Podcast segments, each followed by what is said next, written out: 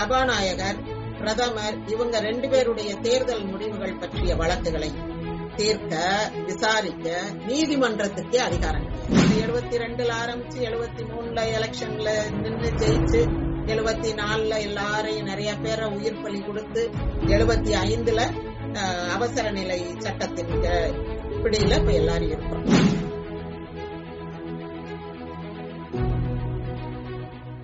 MGR TV YouTube நேயர்களுக்கு என் அன்பான வணக்கம். இப்போ ஆயிரத்தி தொள்ளாயிரத்தி எழுபத்தி ஐந்து ஜூன் மாசம் வந்து அவசர நிலை பிரகடனம் செய்திருக்காங்க. இப்ப அதனுடைய விளைவுகள் வடக்க எப்படி இருந்துச்சு ஏன் பிரகடனம் செய்தாங்க அதனுடைய பாதிப்பு தமிழ்நாட்டில் எப்படி இருந்தது என்பதை பற்றி பார்ப்போம். ஜூன் இருபத்தி ஆறு வாக்குல பேப்பர்ல ஜூன் இருபத்தி ஆறாம் தேதி பேப்பர்ல எல்லாம் வந்துருச்சு அவசர நிலை சொல்லியாச்சுன்னு. அப்போ வந்து நமக்கு தெரியும் மீடியாவெல்லாம் அவங்க கண்ட்ரோல்ல வச்சிருக்காங்க. அரசுக்கு எதிராக எந்த ஒரு செயலும் செய்யக்கூடாது ஒரு வாய்ப்பூட்டு சட்டம் மாதிரி எல்லாம் போட்டு வச்சிருக்காங்க.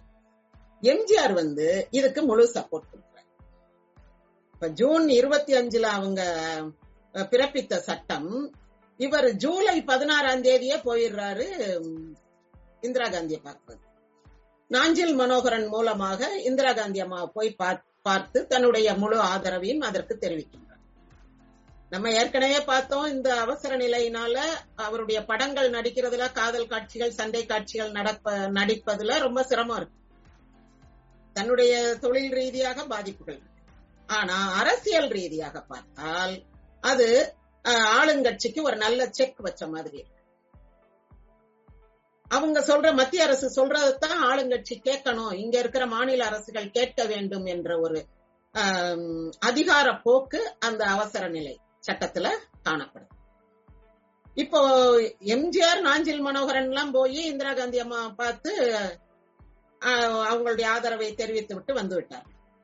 ஆனா கலைஞர் என்ன செய்யறாருன்னா அதற்கு எதிராக முதன் முறையாக இந்தியாவில் தமிழ்நாட்டில் சட்டசபையில் ஒரு தீர்மானம் நிறைவேற்றார்.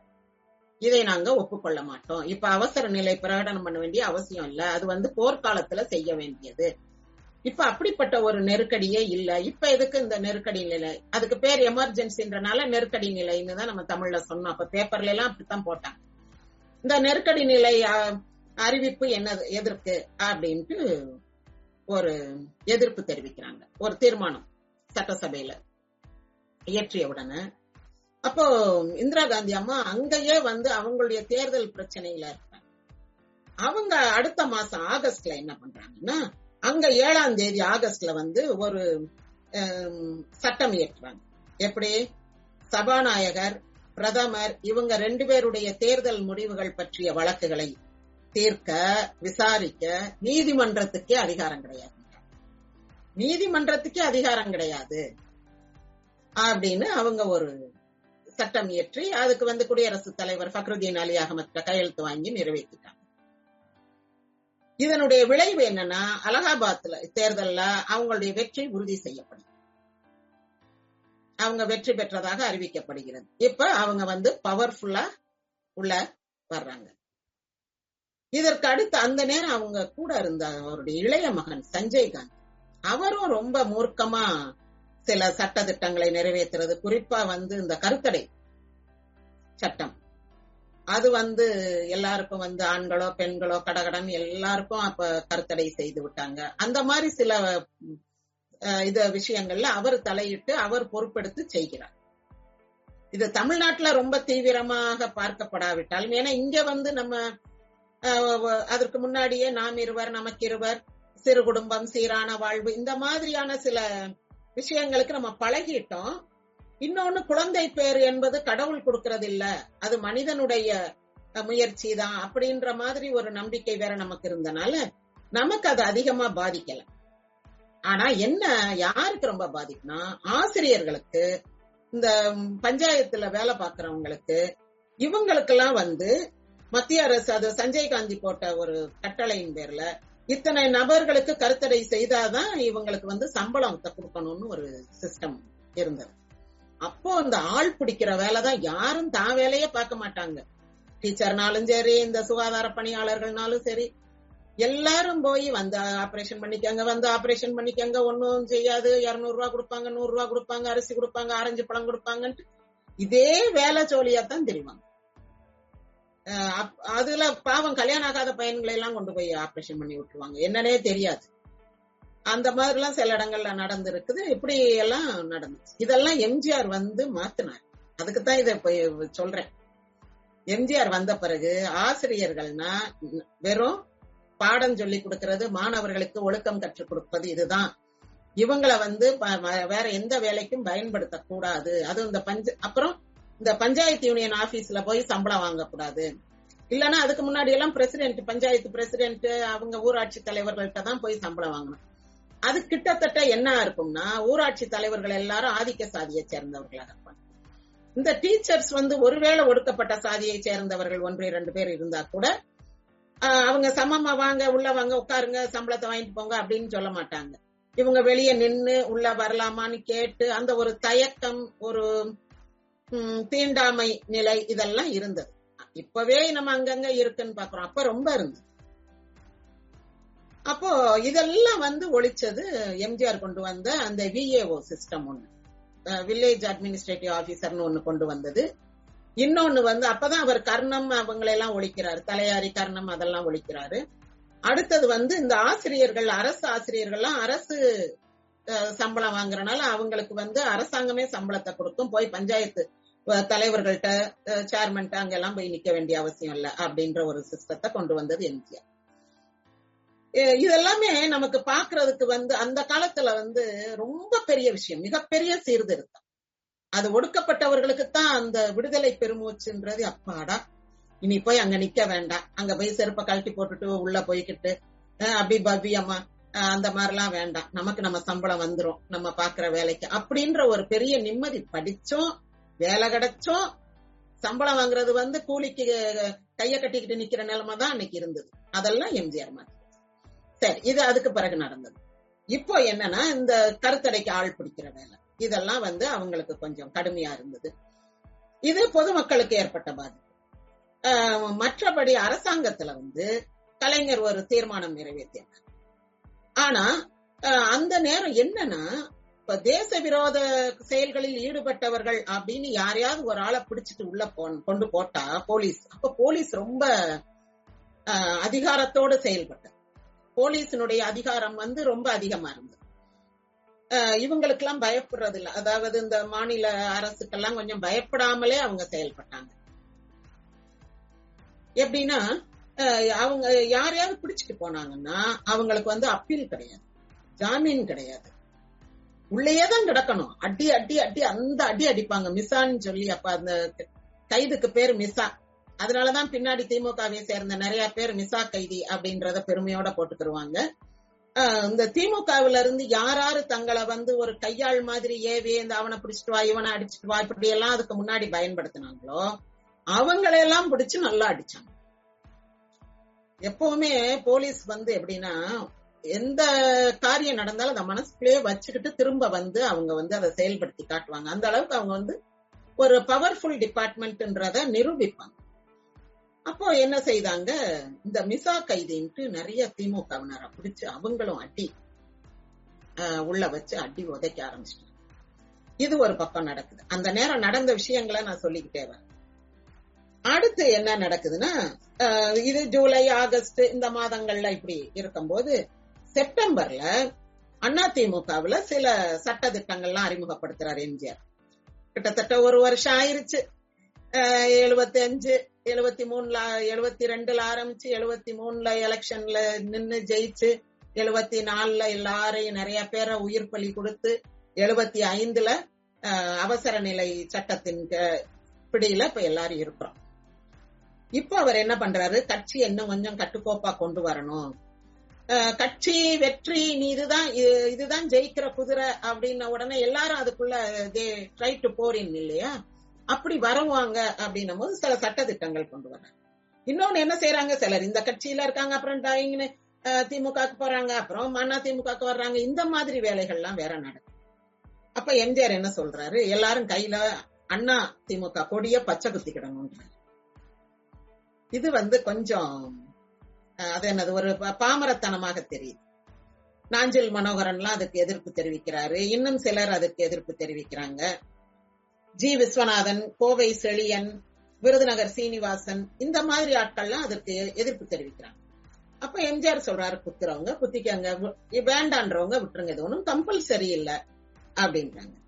அந்த சமயத்துல மதுரையில செல்லூர் பகுதியில ஒரு இளைஞர் உடம்பு பூரா எம்ஜிஆர் பச்சை குத்தி இருப்பார் இப்ப அரசகட்டுல படம் வந்துச்சா ஒரு அரசகட்டுல இமேஜ் பச்சை குத்துவார் அதுக்கடுத்து ஒரு படம் காவல்காரன் வந்துச்சா காவல்காரன் பச்சை குத்துவார் குடியிருந்த கோயில் வந்துச்சா குடியிருந்த கோயில் குத்துவார் அவர் கழுத்துல இருந்து கால் வரைக்கும் விதவிதமா எம்ஜிஆர் உருவங்கள் மர்மயோகி படம் மலைக்கள்ளன் படம் அப்படியே எம்ஜிஆர் முகம் எம்ஜிஆர் நிக்கிற போஸ் அப்படியெல்லாம் பச்சை குத்தி இருப்பார் அது எதுக்குன்னா இப்படி பச்சை குத்திக்கிட்ட ஒரு கட்சி மாற்றம் இருக்காது. இந்த கட்சி தாவல் இருக்காது திமுக. அண்ணா திமுக இப்படி எல்லாம் மாற மாட்டாங்க. ஓரளவுக்கு அவங்க கையில பச்சை குத்தி இருக்கோம் அப்படின்ற ஒரு இதோட இருப்பாங்கன்றது ஒரு எண்ணம்.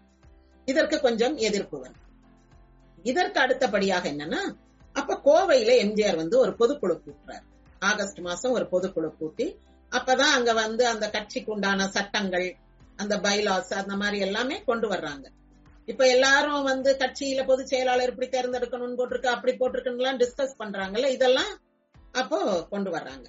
கொண்டு வந்துட்டு அடுத்து என்ன செய்யறாங்க அப்படின்னா மற்ற மாநிலங்கள்ல கர்நாடகாவுல இருக்குது கர்நாடகாவுல ஒரு எம்எல்ஏவே இருக்காரு. கவுன்சிலர்ஸ் எல்லாம் ஜெயிச்சு வர்றாங்க அதிமுகவுல கேரளாவுல இருக்கு. கேரளால இடுக்கி மாதிரி மாவட்டங்கள்ல தமிழர்கள் அதிகம் வாழ்கின்ற பகுதியில அதிமுக நல்லா ஆரம்பிச்சிருக்குது அங்க. அப்புறம் ஆந்திராவுல இருக்குது. மகாராஷ்டிரால தமிழர் வாழ்கின்ற பகுதியில இருக்கு டெல்லியில தமிழர் வாழ்கின்ற பகுதி பிறகு அந்தமான் நிக்கோபார் தீவுகள் இந்த மாதிரி ஸ்ரீலங்கால கூட அதிமுக ஆதரவு இருக்கு. இந்த மாதிரி இருக்கிற இடங்கள் எல்லாம் ஒருங்கிணைத்து எம்ஜிஆர் என்ன பண்றாரு? அனைத்து இந்திய அதிமுகன்ற பேர் மாத்துறாரு. ஏன்னா நிறைய மாநிலங்கள தென் மாநிலங்கள் முழுக்க அதிமுகவுக்கு ஆதரவு இருக்குது. வடக்கையும் ஒரு சில இடங்கள்ல இருந்தது. அந்தமான் நிக்கோபார் தீவுகள் அந்தமான்ல தான் எம்ஜிஆருடைய மன்றம் ரசிகர் மன்றம் பணத்தோட்டம் ரசிகர் மன்றம்ன்றத நம்ம பிரதமர் லால் பகதூர் சாஸ்திரி போய் திறந்து வச்சாரு. அப்போ அங்கேயும் நல்ல ஆதரவு இருக்கு. தமிழர் வாழ்கின்ற பகுதி தானே. தமிழ் விளங்கக்கூடியவங்க எல்லாருக்குமே வந்து எம்ஜிஆர் பிடிக்கும். உலம் சுற்றும் வாலிபன் மலேசியாவுல ரிலீஸ் பண்ணும்போது சீனர்கள் ரொம்ப வேகமா வந்து பார்த்தாங்க. அவங்களுக்கு அந்த படம் ரொம்ப பிடிச்சிருந்துச்சு. அந்த மாதிரி எல்லாம் வந்து அங்க மலாய் சப்டைட்டில் போட்டு போடும்போது அதை அவங்க ரசிக்கிறாங்க. வியட்நாம்ல எங்க வீட்டு பிள்ளை படம் நல்ல வெற்றிகரமாக ஓடியது. இந்த மாதிரி இன்னொன்னு உலாம் சுற்றும் வாலிபன் ஹிந்தில ரிலீஸ் பண்ணும் போது அத ராஜ்ஸ்ரீ பிக்சர்ஸ்காரங்க இருபது லட்சம் ரூபாய்க்கு வாங்குறாங்க. இவங்க ஆனந்தா பிக்சர்ஸ்ல பத்து லட்சத்துக்கு வாங்கி டப்பிங் எல்லாம் செய்து கொடுக்கும் போது இருபது லட்சத்துக்கு அவங்க வந்து வாங்க தயாரா இருக்காங்க. சொன்ன ரேட்டுக்கு அப்படியே வாங்குறாங்க பேரம் பேசாம. அந்த அளவுக்கு எம்ஜிஆர் படங்கள் வந்து மற்ற மாநிலங்கள்ல மற்ற மொழிகள்ல டப் செய்யப்பட்டு நல்லா ஓடுது. இப்படி இருக்கிறதுனால எம்ஜிஆர் அந்த அனைத்து இந்திய அண்ணா திமுக அதை பேர் மாத்து ரெஜிஸ்டர் பண்றாரு. அப்ப சிலர் என்ன நினைக்கிறாங்கன்னா இல்லங்க அவர் பயந்துட்டாரு. எங்க இந்திரா காந்தி அம்மா மாநில கட்சி எல்லாம் ஒழிச்சிருமோ அப்படின்ட்டு அவர் வந்து தேசிய கட்சியாக அதை அறிவிச்சு இந்த மாதிரி செய்திருக்காரு அப்படின்னு. அது சும்மா செய்ய முடியாது. சும்மா செய்ய முடியுமா? அதுக்குன்னு சில ரூல்ஸ் அண்ட் ரெகுலேஷன்ஸ் இருக்குல்ல. அப்படின்னு இருந்தா தானே அதை செய்ய முடியும். அவருக்கு இத்தனை மா- மாநிலங்களிலும் ஆதரவு இருந்ததுனால அவரால் அதை செய்ய முடிஞ்சிச்சு. அதே மாதிரி அவர் தென் மாநிலங்களுக்கிடையே நல்ல ஒரு பரஸ்பர நட்புறவை பேணினார். இப்ப காவேரியில தண்ணி வேணும்னா குண்டுராவை போய் பார்த்து பேசினா கொடுத்துருவாருக்கு இங்க தமிழ் தெலுங்கு கங்கை திட்டம்.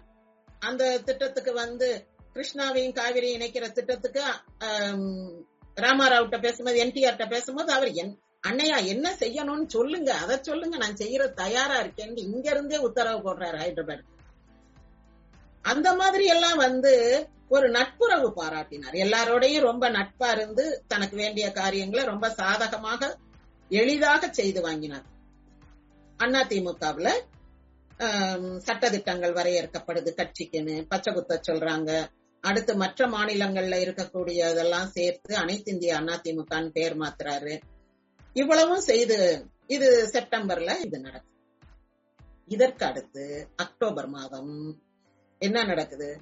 இந்த கிட்டத்தட்ட மூத்த தலைவர்களை எல்லாம் அந்த ஹவுஸ் அரெஸ்ட் பண்ணிட்டாங்க.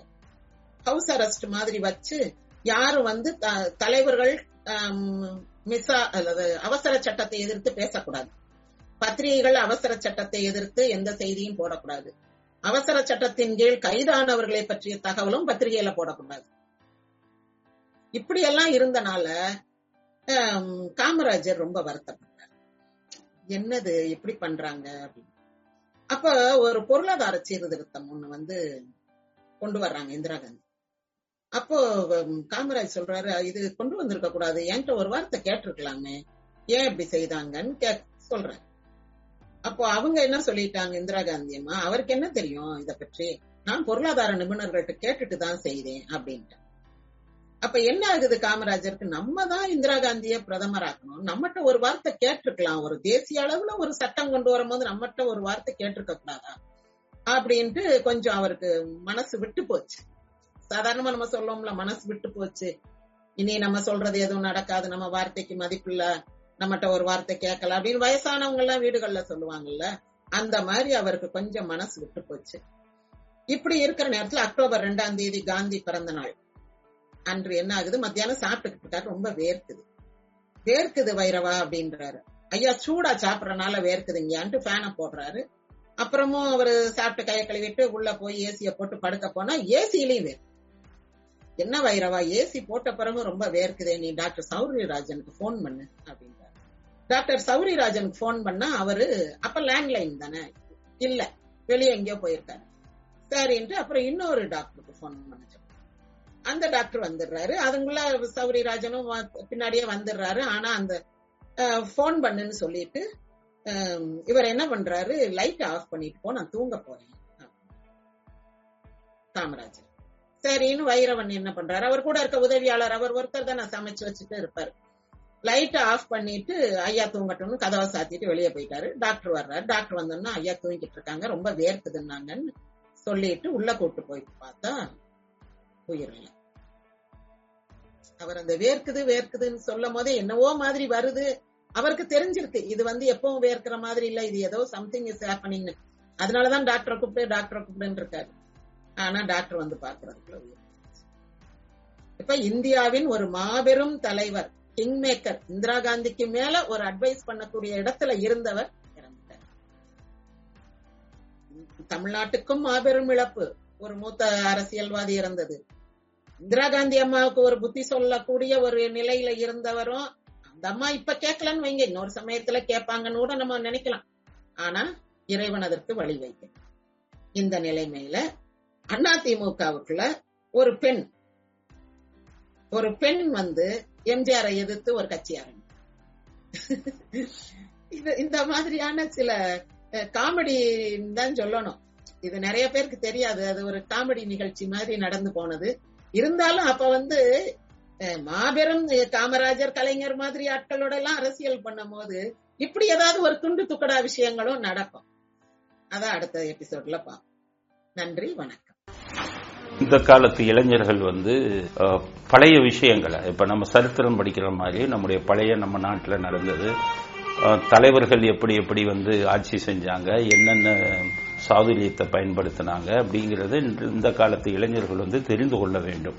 அப்படிங்கிற ஒரு எண்ணத்துல தான் வந்து எம்ஜிஆரை பற்றிய சில சுவையான தகவல்களை நம்ம சொல்றோம். அதிமுகவின் ஐம்பது ஆண்டு கால வரலாற்றில் சிறப்பு சேர்க்கும் விதமாக எம்ஜிஆரின் அரசியல் பயணம் அண்ணா முதல் அண்ணா திமுக வரை வரலாற்று தொடர். ஒவ்வொரு திங்கள் மற்றும் வியாழன் மாலை ஐந்து மணிக்கு உங்கள் எம்ஜிஆர் டிவி யூடியூப் சேனலில் பதிவேற்றப்படும். காணத் தவறாதீர்கள். சேனலை சப்ஸ்கிரைப் பண்ணிட்டீங்களா? பண்ணலனா மறக்காம சப்ஸ்கிரைப் பண்ணுங்க. சப்ஸ்கிரைப் பட்டனையும் பெல் ஐகானையும் உடனடியா கிளிக் பண்ணுங்க.